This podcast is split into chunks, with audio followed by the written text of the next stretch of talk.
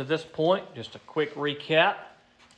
Nehemiah was the cupbearer for King Artaxerxes, uh, the, the ruler of the Medo Persian Empire of the time, and he got word about the condition of Jerusalem in the temple. The walls had been destroyed for the most part, the gates were in, in ruins. It was things were not good there, but the people had started going back to Jerusalem. And Nehemiah got word about how things were, and he he he wept and mourned. It was broken over the way things were, and uh, the king was able to see this visibly. He could tell that something was going on with Nehemiah. And Nehemiah said, "Here's here's what's going on. My my land, my my my people are in my land. Things aren't good there."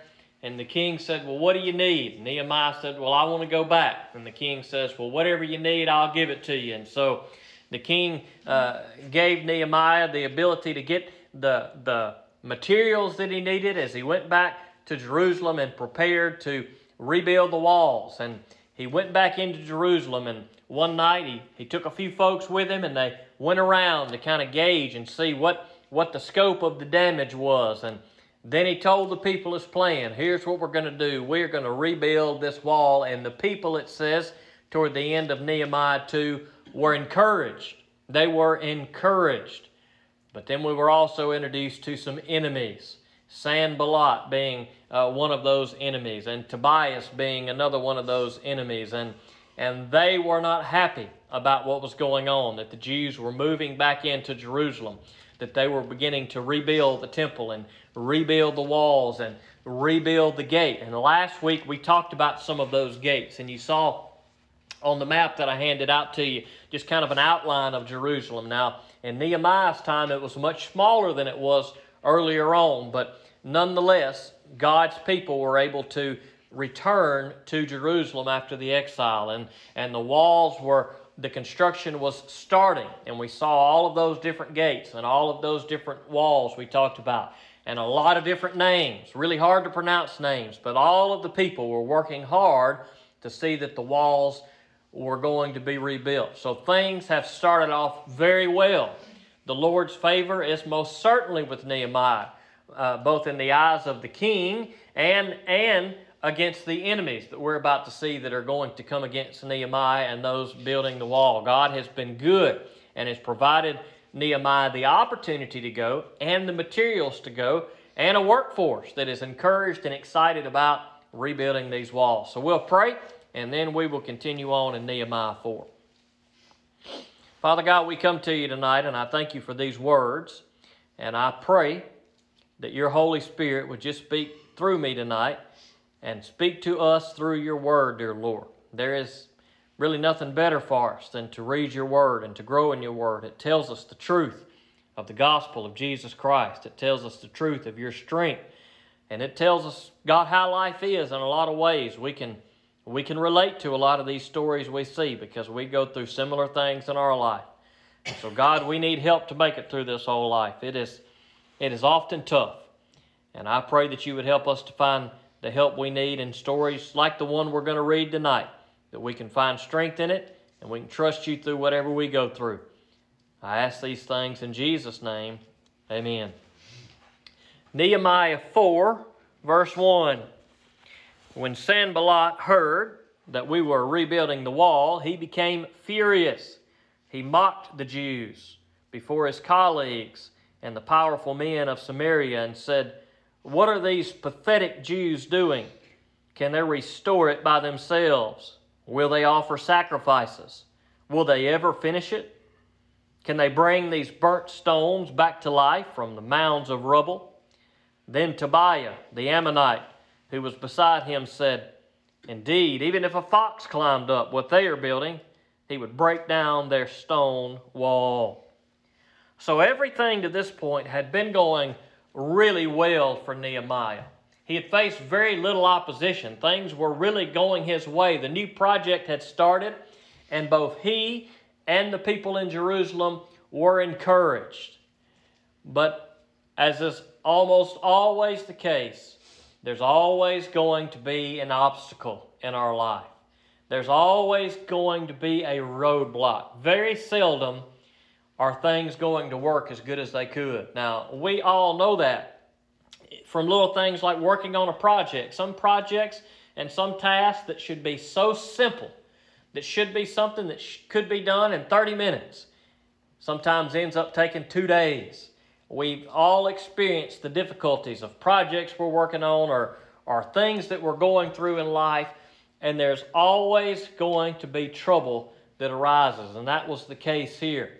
Here, Sanballat, he is, he is furious. Now, I think this story is a really good spiritual connection for us. Now, we're talking about something physical, and oftentimes we face real physical things in our life. But, but I think that the, the spiritual illustration is good here for our enemy, the devil.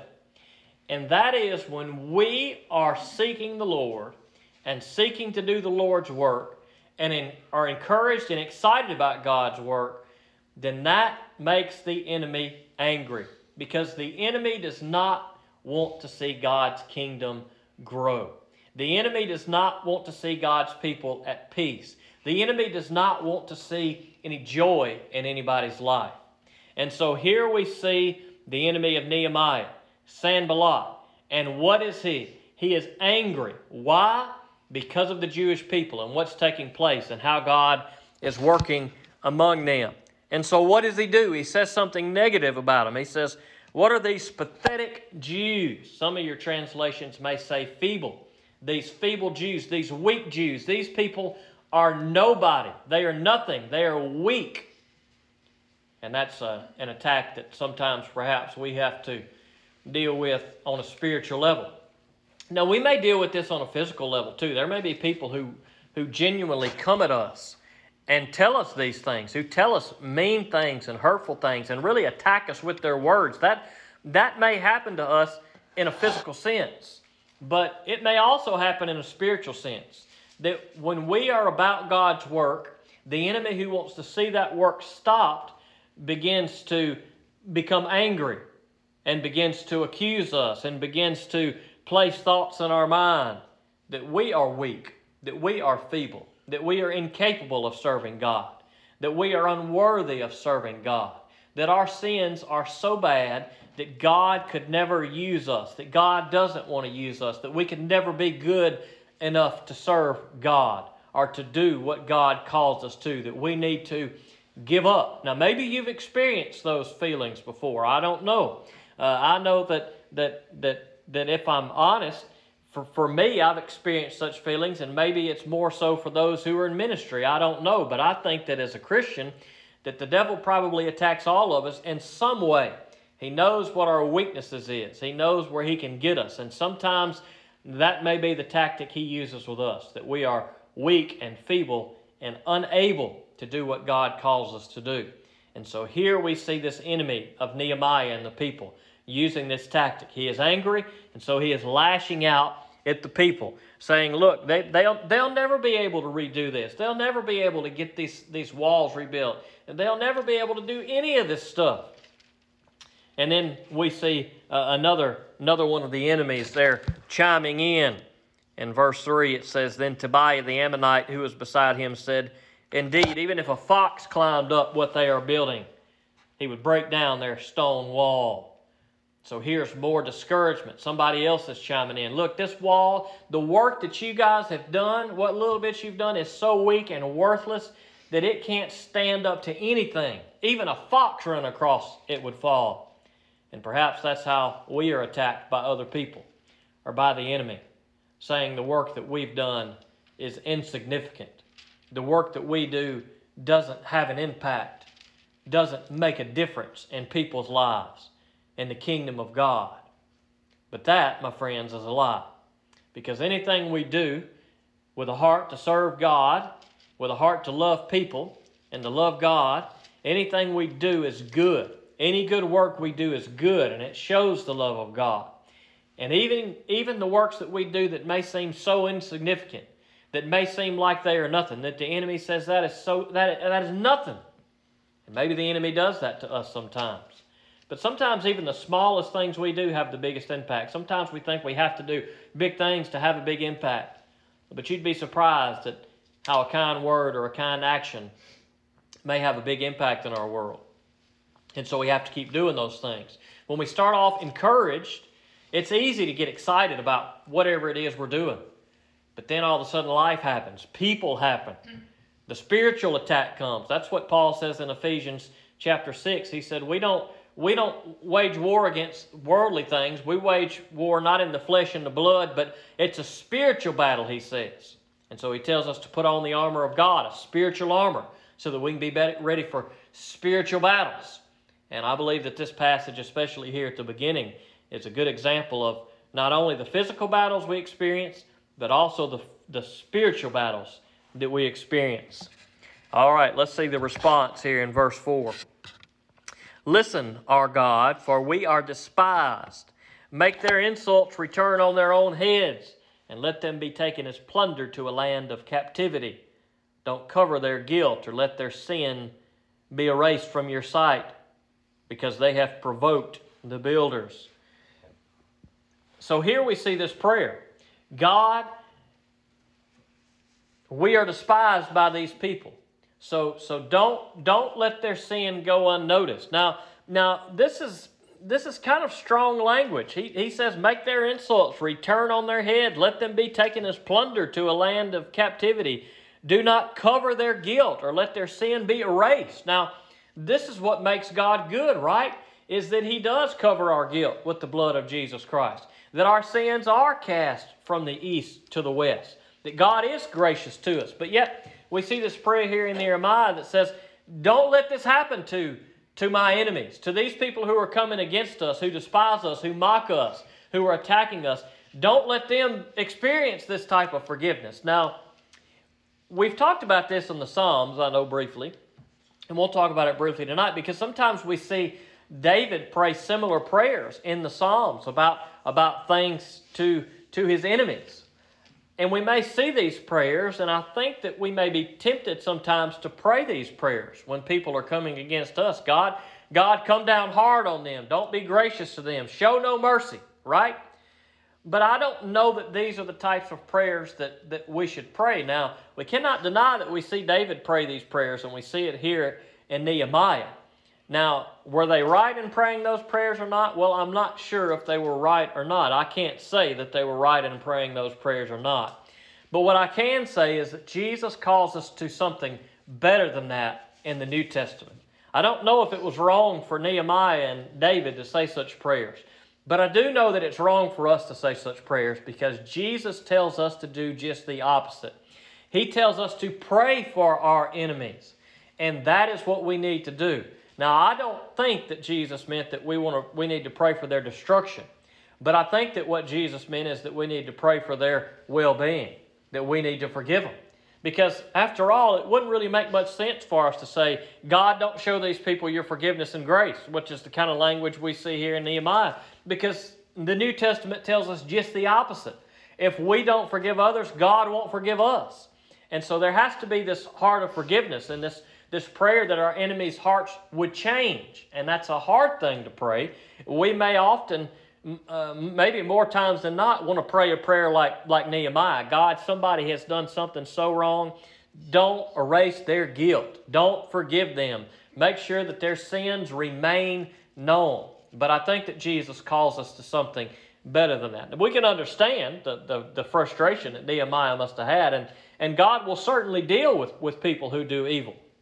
But our desire, I believe, as Christians, should be that, that no one should perish, but that all should come to repentance and forgiveness and experience the grace of Jesus Christ. Because after all, that's what the Scripture says of God, that He doesn't want anybody to perish, but to all for all to be forgiven. And that needs to be to be our prayer. And so we want to be careful that we don't that we don't pray negatively against our enemies. Now maybe we want to pray for deliverance from our enemies. That's a good thing or that God would protect us from our enemies, or maybe that God would bind our enemies, and that's good. But we want to be careful that we don't we don't pray harm on our enemies because I don't believe that that's what God would desire for us to do. All right, verse 6. So we rebuilt the wall until the entire wall was joined together up to half its height, for the people had the will to keep working. All right, so they are making progress. They they, they're experiencing opposition and, and, and some threats here by the enemy. But they are continuing to do the work and they've got the wall halfway up. And so things are progressing quite well because it said that people had the will to keep working.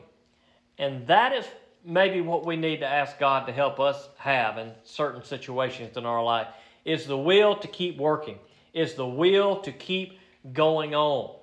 And oftentimes we begin things very encouraged, and things come along, spiritual battles come along, things that occur in our life come along, and it doesn't take long until we may be discouraged. Maybe you may be discouraged tonight. I don't know. But that's not uncommon for us to become discouraged. But what we need to pray is God, give me the will to keep working. Give me the will to keep moving. Give me a spirit that desires to keep working. Because the enemy wants us to give up. The enemy wants us to be overwhelmed. The enemy wants us to feel worthless. But God's word tells us otherwise. And even sometimes when we know that, we still need to pray and say, okay, God, I know that this is true.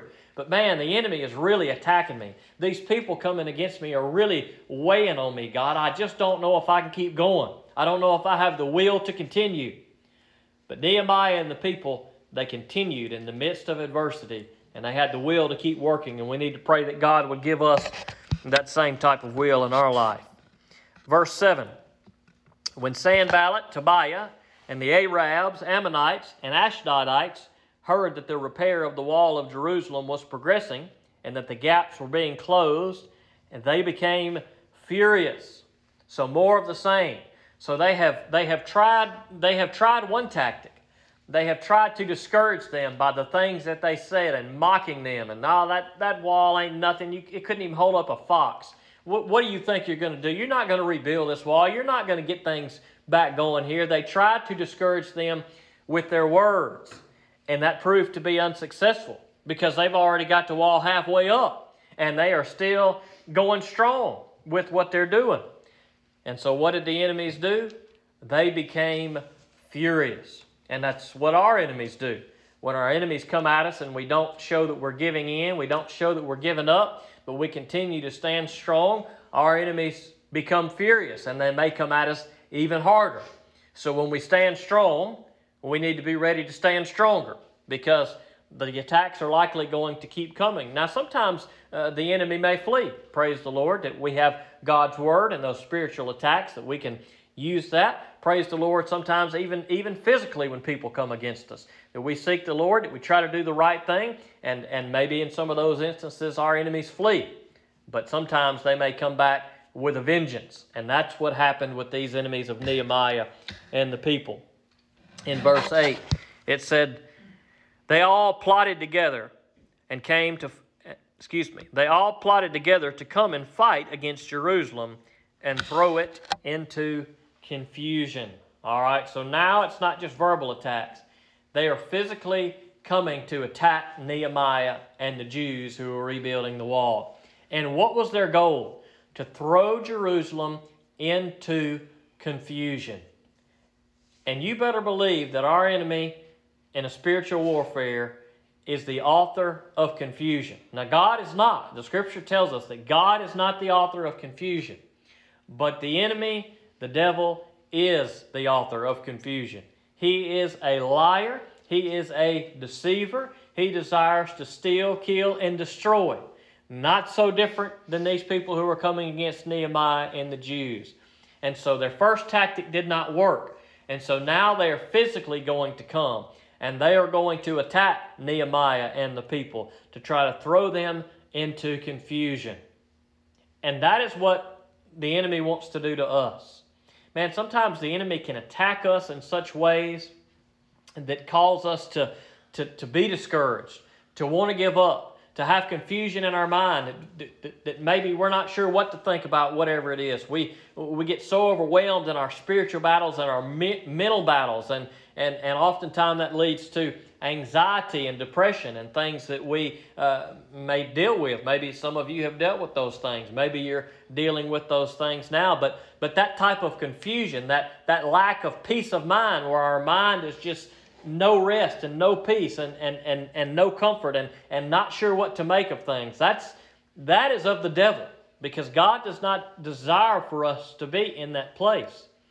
And so, a good scripture perhaps for us to remind, uh, remember is Romans chapter 12, where it says we need to be transformed by what? By the renewing of our mind. And so, when our mind is in confusion of things of the world and worries that we have and things that we're going through, then perhaps we need to, we need to put other things into our mind. And that is the Word of God. That our mind can be renewed, that our mind can be transformed.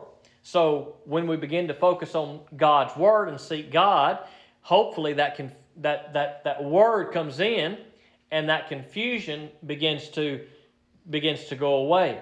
Because when we read God's Word and we understand God's Word and we know the truth of the power of God and we know the truth of our enemy, who is a liar and a deceiver, then we can begin to cut through some of that confusion. And that's the tactic that uh, Sanballat and the rest of these enemies of Nehemiah used to try to discourage them and stop the work that they were doing. And I don't believe it is, it is very, very different for us today. That the enemy uses spiritual warfare to, to, to get us to want to give up and whatever it is we may be doing for the Lord. Uh, and sometimes uh, uh, people are used in evil ways. Evil people do evil things and come again against us and attack us. And we need to be prepared that, that the confusion of the world does not hinder us from doing God's work and does not keep us from having faith in God. So, what do we do when those times come? When people are coming at us telling us we are weak, when when the devil is coming at us telling us we are weak, when, when we are mocked for what, what we do, when, when those who come against us hate us and are angry at us, and, and there's confusion in our mind and in our, and in our families and in our churches, what do we do to deal with that? Well, Nehemiah and the people did this in verse 9. It says, So we prayed to our God and stationed a guard because of them day and night. And so the first thing they did was praying. And that needs to be the first thing that you and I do. And and and and that may not always be easy to do in the midst of our confusion, in the midst of our attacks, because often in those times our emotions make us feel a certain way, and our, our feelings can be deceiving. Because sometimes we may not feel very strong, or we may not feel very loved, or we may not feel like we are worth much. But in those times, we must pray even if we don't feel like praying and know the truth of, of God. And the truth of God will cut through the lies of the enemy. And so, the first thing we need to do when we are under attack is we need to pray. And the second thing it says that they did is that they stationed people on guard. And so, they took care of the spiritual issue first, they prayed to God, but then they also had to deal with things in a physical way too there were other people there. And as we continue on in the text, we'll, we'll stop there tonight. But what we'll see as we read next week is, is, is the idea of all the people coming together. And so they seek God for help and deliverance and protection, but they also know, okay, this is something that we have to come together. If we're going to stand against the enemy, we must work together. And that, brothers and sisters in Christ, is what we must do. So, whatever our struggles are, whatever our enemies are, individually, as a church, whatever it may be, we must say, All right, God, this is tough, a time of confusion, a time of, a time of difficulty, a time of, of just hardship. But God, we're going to seek you, we're going to pray to you. And we must keep doing that. We must keep seeking God's word, and we must be there for one another to overcome the attacks of the enemy. Let's pray. Father God, we come to you tonight, and I thank you for these good words. And God, I, I thank you, dear Lord, that, that you show us a really beautiful way to understand what it means to be an enemy in the New Testament. Because, God, we see that your word tells us that we were your enemies. But, God, because of the grace that came through Jesus Christ, we are now your friends if we follow Jesus Christ. And so, God, as we, as we think about our enemies, help us to show the same kind of grace to our worldly enemies, dear Lord that perhaps one day if we love them and, and, and, and just share your word with them, treat them the way you treated us, that maybe one day they'll become our, our friend, dear Lord. But we have a great enemy in the devil, a spiritual enemy, God, that, that is attacking us often, oftentimes daily in some way. God, maybe those attacks are, are stronger for some now than others. Maybe they're stronger on some days than other days, God. But I pray that you help us not to get caught up in the confusion of the world. Dear Lord, I pray that you help us to be encouraged. It's not always easy. We may come to church and we may read your word, and there may be seasons where we we are really encouraged and our faith is really strong. And God, there may be other seasons where we just we just really feel the burden of the attack of, of the spiritual warfare. God, there may be other seasons where it's not as easy to read your word and it's not as easy to pray. And, and God, maybe we are not as encouraged as ex- and excited as we used to be. But God, in those in those days, we we really are like Sanballat said. We are we are feeble in a sense, dear Lord, in our own strength. But God, we are strong in your strength. And so I pray that you just would reach down to us, God, because sometimes we just we don't reach up and seek you like we should. And I pray in our in our weakness and our disobedience, God, and our lack of faith sometimes even. God, that you'd reach down and meet us where we are. When we when we have a hard time going, I pray that you'd help keep us going, dear Lord. Help us to see you and help us to seek you in all that we do. God, I pray that if there are any in here tonight that are under attack, I pray that you give them a, a relief. I pray that you give them that you give them some peace from the burden. God, those those attacks are tough. God, fear and anxiety and worry and depression. God, those things are are real and they are tough. And so I pray that if anybody tonight is struggling in that way, if they have any enemy that's coming against them, God, that you help us to stand strong, that you help us to be encouraged, that you help us to seek you. And I ask these things in Jesus' name. Amen.